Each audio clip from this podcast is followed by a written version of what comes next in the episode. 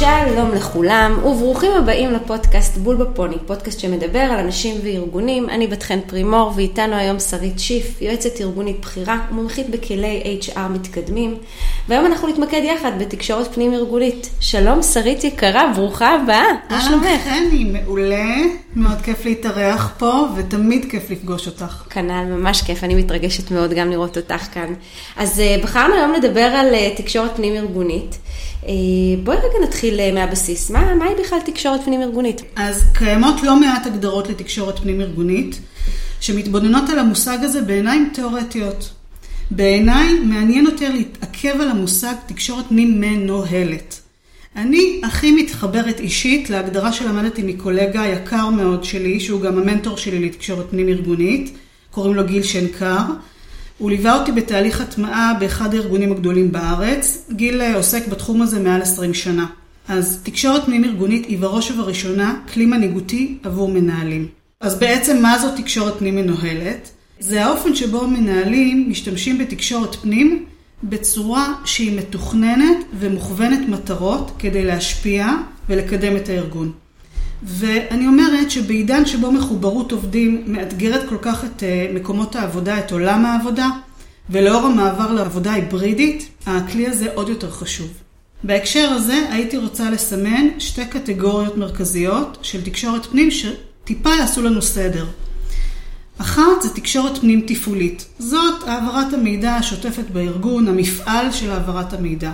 היא בדרך כלל תפנה לקהלים יותר רחבים בארגון, והמטרה שלה היא לגעת ברובד של כלכלת הקשב. למה אנחנו בעצם רוצים להסב את תשומת הלב בתוך הארגון. בקטגוריה הזאת אנחנו מכניסים גם אלמנטים של הנגשת מידע, זמינות של המידע לעובדים. הקטגוריה השנייה שנדבר עליה זה תקשורת פנים אסטרטגית, והיא בעצם משרתת תהליך מסוים של, של טרנספורמציה שעובר הארגון.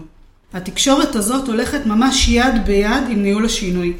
זה רובד עמוק יותר, שעובד בקודים אחרים לגמרי. תקשורת כזאת תתמקד בקהלי יעד ספציפי מאוד, ממש בהתאמה לתהליך השינוי. וגם הכלים יהיו הרבה יותר שיתופיים, אנחנו לא נשפוך על העובדים את המידע בהקשר הזה, כי הטרנספורמציה דורשת רמות הרבה יותר גבוהות של מחויבות. אני, אני ממש אוהבת את החלוקה שעשית כאן בין הסוגים השונים של תקשורת, כי היא כבר מתחילה לגזור מתוכה משמעויות של תוכן, של ערוצים, של תדירות, של סגנון. התייחסת בהתחלה לרעיון של תקשורת פנים מנוהלת. איך נכון לנו לנהל ולהסתכל באמת על ההיבט הניהולי של תקשורת פנים? כמו בכל דבר בניהול, א' ב' של ניהול תקשורת, זה לבחור ולהתמקד בנושאים וגם בנקודות הזמן שחשוב לנו לנהל לגביהם את התקשורת בארגון. וגם כאן יכולה להיות תוכנית עם מטרות, יעדים, דרכי פעולה, לוחות זמנים.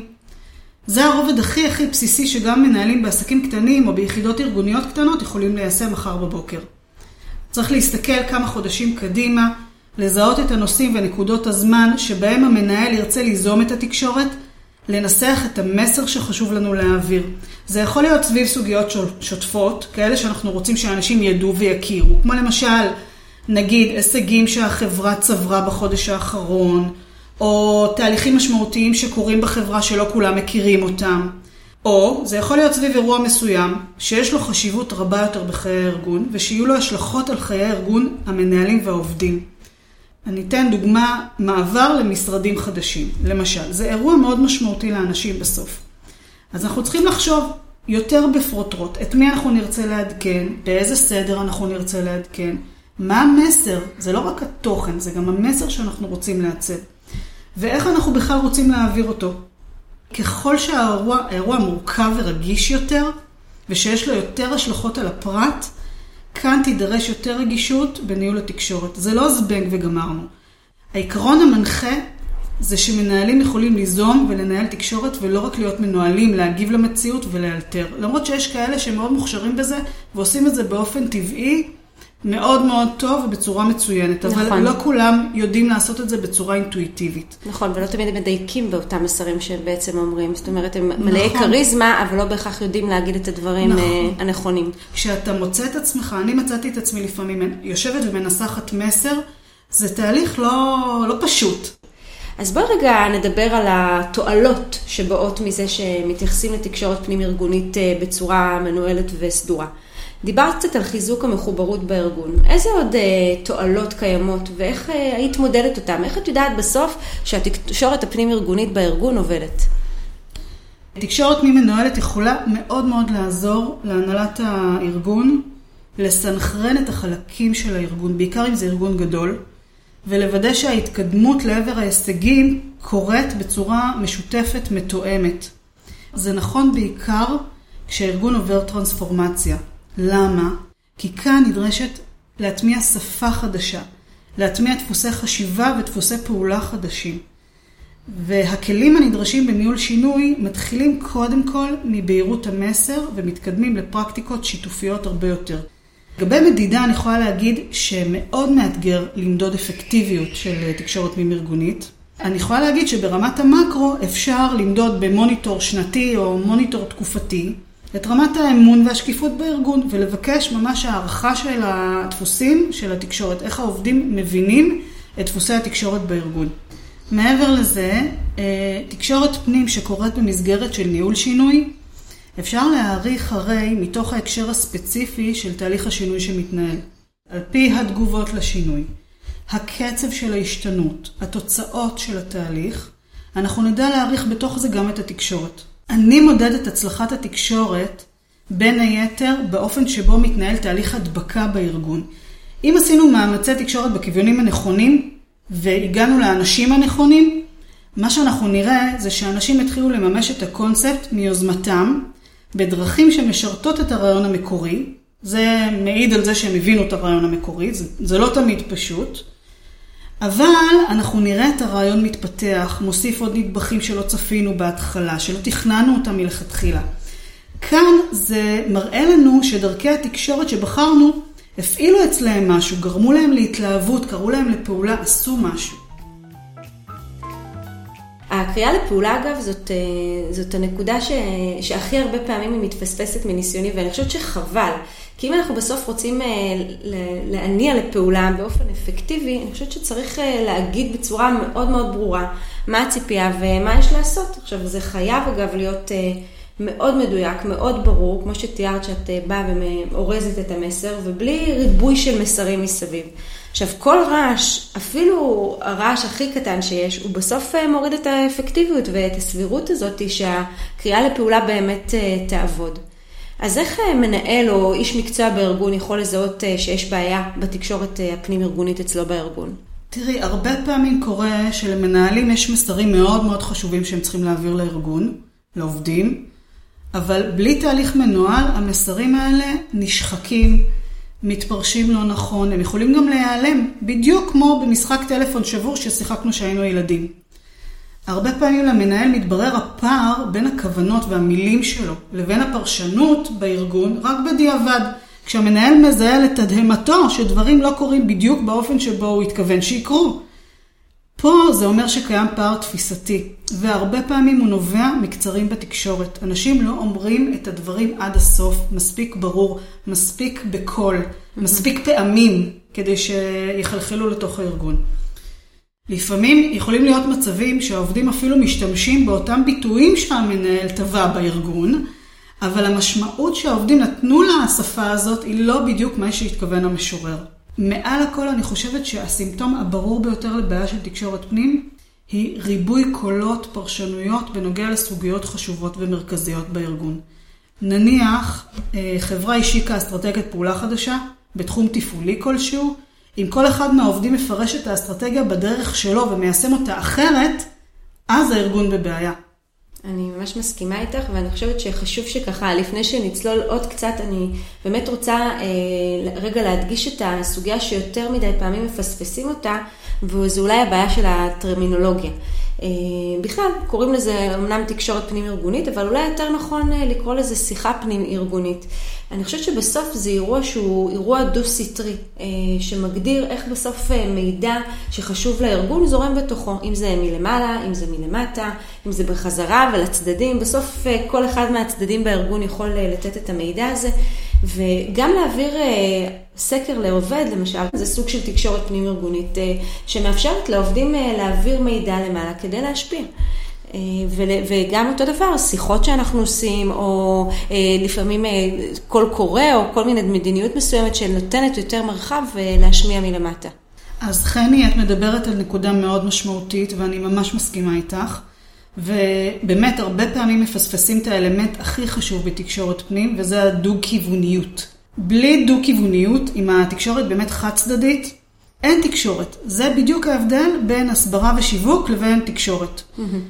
תקשורת פנים ארגונית שואפת לזה שקהל היעד שלה יזוז, ישתנה, שהתפיסות ישתנו. את זה אפשר לעשות רק באינטראקציה. עכשיו, אני מודעת לזה שאני משתמשת הרבה מאוד בטר... בטרמינולוגיה, בשפה של תקשורת, כמו קהל יעד, ערוצים וכולי. מה זה קשור לתוך ארגון? אבל התפיסה שלי לגבי התחום הזה היא לגמרי לגמרי תהליכית ואפילו ייעוצית. והמילה תקשורת לא תמיד משרתת את התחום הזה, ובאמת אפשר להחליף אותה באינטראקציה. לפני שיוצאים לתהליך תקשורתי בתוך הארגון, מאוד מאוד חשוב לדעת מאיזה בייסליין אנחנו יוצאים. זאת אומרת, מה בכלל אנשים חושבים על הנושא שלגביו אנחנו מתקשרים? אנחנו חייבים להיות מודעים לזה. מנהל שמקיים שיחה חשובה ולא אוסף אחרי המשוב, יכול לפספס נקודות עיוורון מאוד מאוד חשובות בדרך. הוא יכול ללכת חזרה, לצאת מהשיחה הזאת בתפיסה כלשהי, והיא תהיה מוטעת.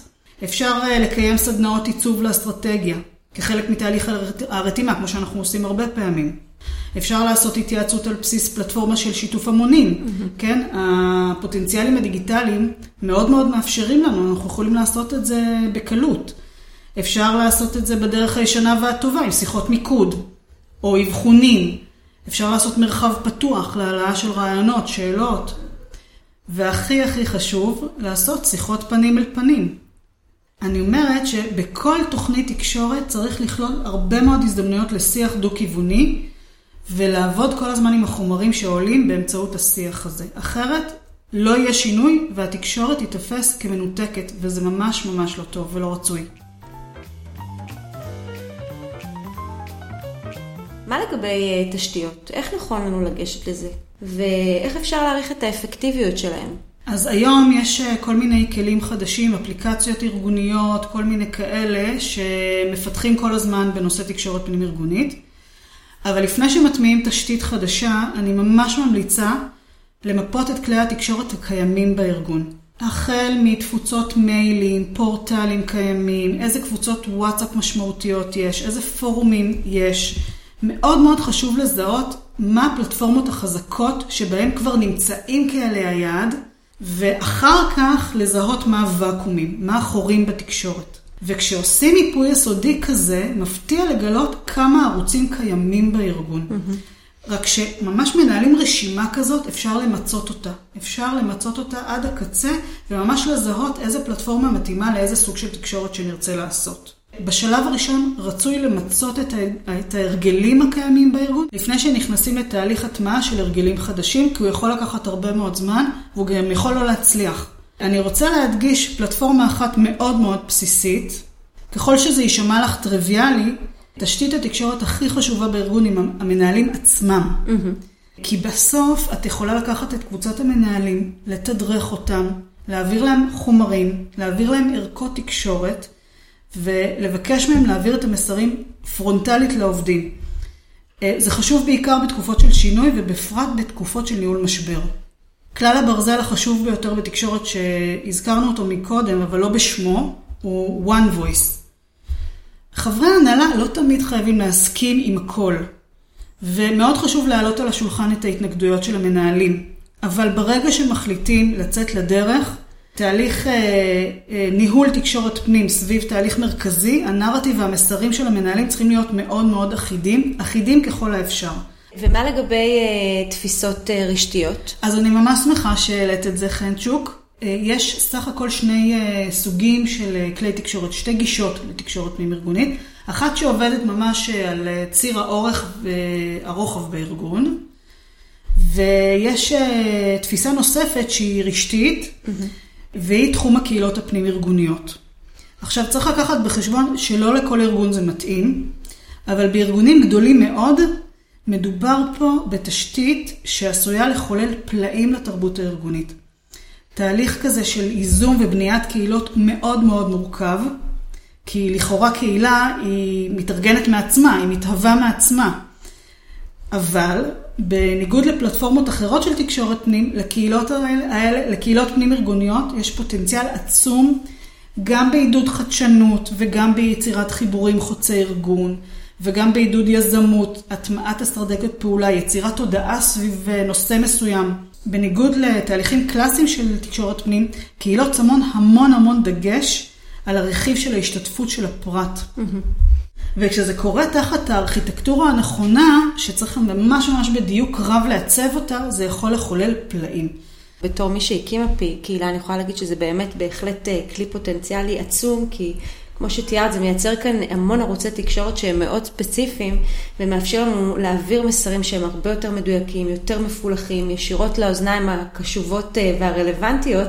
והייתי רוצה להוסיף עוד משהו לגבי התשתיות שדיברת עליהן. אני חושבת שכל אחד מאיתנו יותר טוב בסוג מסוים של תקשורת ובערוצים ספציפיים, ואם אנחנו נמצאים בעמדת ניהול והנהגה, יש לנו את הפריבילגיה לעצב את ערוצי התקשורת שעובדים עבורנו יותר, ושבהם אנחנו יכולים להיות יותר חדים, ואני חושבת שחשוב מאוד שנקדיש מחשבה לגבי זה. אז מה, מה לגבי הכשרות?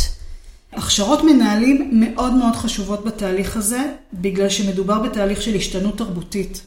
חוץ מזה, המנהלים צריכים ממש לקבל סקילס, כדי לדעת איך לפעול בתוך המרחב הזה, למצות את הפוטנציאלים שיש בכלים האלה.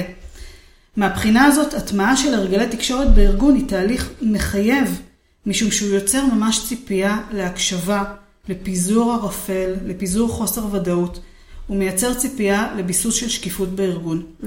ואם ככה, אם אנחנו רוצים שזה יצליח, המנהלים חייבים להיות חלק מהדבר הזה, כי ממילא הם תמיד יהיו חלק מרכזי בתקשורת הפנים, כגורם המשפיע ביותר על העובדים. הרי אנחנו יודעים שמי שהכי משפיע על העובדים זה המנהלים הישירים שלהם.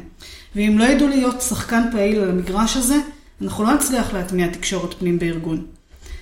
לגבי ההכשרות של אנשי מקצוע, בישראל בשנים האחרונות אנחנו רואים יותר ויותר אנשי מקצוע שמתמחים בתקשורת פנים ארגונית. אני חושבת שיועצים ארגוניים יכולים להיכנס לתחום הזה ממש בטבעיות. אם רוצים להקים יחידה של תקשורת פנים, אפשר לשלב אנשים שמגיעים מתחומי ה-אייץ' אר, יועצים ארגוניים, אנשי תקשורת, אנשי תוכן, אנשי ניו-מדיה. כשמקימים יחידות תקשורת פנים, הם ממש מבנים אקלקטיים ומאוד מאוד מעניינים בפני עצמם, בגלל שזה ארגון שהוא אינטרדיסציפלינרי. אי אפשר לדבר על תקשורת פנים ארגונית בלי להתייחס למקרים שבאמת היא נהיית הרבה יותר חשובה. בואי, בואי רגע נדבר קצת על משברים. בסוף ארגון יכול לקום וליפול על ההתנהלות שלו במצבים, מצבי חירום, אירועים קשים כמו גניבה, הטרדה מינית, איזושהי כתבה לא מחמיאה בטלוויזיה, כל אחד מהם יכולה לייצר ממש משבר בתוך, בתוך הארגון. אז איך התקשורת בזמן משבר שונה, ולמה חשוב לנו לשים לב יותר? אני חושבת שמשבר מכל הסוגים שאת ציינת, וזו נקודה מאוד מאוד חשובה, המשבר הזה הוא ממש מבחן מנהיגותי מאוד מאוד גדול למנהלים, זה money time. ותקשורת הפנים היא רכיב מאוד מאוד חשוב בניהול המשבר. אני יכולה לציין שני מפתחות להצלחה בהקשר הזה, והם בעיניי מהירות, כלומר עיתוי התגובה, הוא חייב להיות רלוונטי בזמן, והשני הוא שמירה על רציפות מנהיגותית. זה לא תמיד מתאפשר, אבל השאיפה צריכה להיות שהעובדים לא יגלו באמצעות תקשורת חיצונית או משמועות בתוך הארגון, מה מתרחש בתוך הארגון שלהם. ואם אנחנו לא נגיב בזמן, זה יקרה. זה עלול לייצר נזק מאוד מאוד גדול לאמון בחברה ופספוס מנהיגותי ענק. צריך גם להגיד שהמשימה הופכת למורכבת הרבה יותר, כי לא תמיד באמת אפשר לדבר על הכל עם כולם ולתת את מלוא הפרטים. לפעמים הם חסויים, לפעמים הם חסויים אפילו מסיבות משפטיות. הרבה פעמים בזמן משבר יש מגבלות מאוד גדולות על שיתוף ומידע, וחשוב לשמור על רציפות ונוכחות למרות המגבלות האלה. מה אני מציעה לעשות במצבים כאלה? אני מציעה לנסח מסרים במהירות, להחליט מהר מה תהיה האסטרטגיה התקשורתית פנימה, לאסוף את ההנהלה הבכירה, להגיד מה שאפשר להגיד, ולהוציא אותה מהחדר עם משימה. ציפייה ברורה לתקשורת עם הדרגים שמתחת למנהלים הבכירים. אני אומרת שגם כשאין מה להגיד, אפשר להעביר את המסר, אנחנו נשתף אתכם במידע ברגע שיתאפשר ולעמוד במסר הזה. Mm-hmm. כלל האצבע שאני מדברת עליו הרבה פעמים מנהלים, זה שאם לא אנחנו נעצב את הנרטיב בתוך הארגון, מישהו אחר יעצב אותו, וזה בדרך כלל יפגע באינטרס של הארגון. חד משמעי.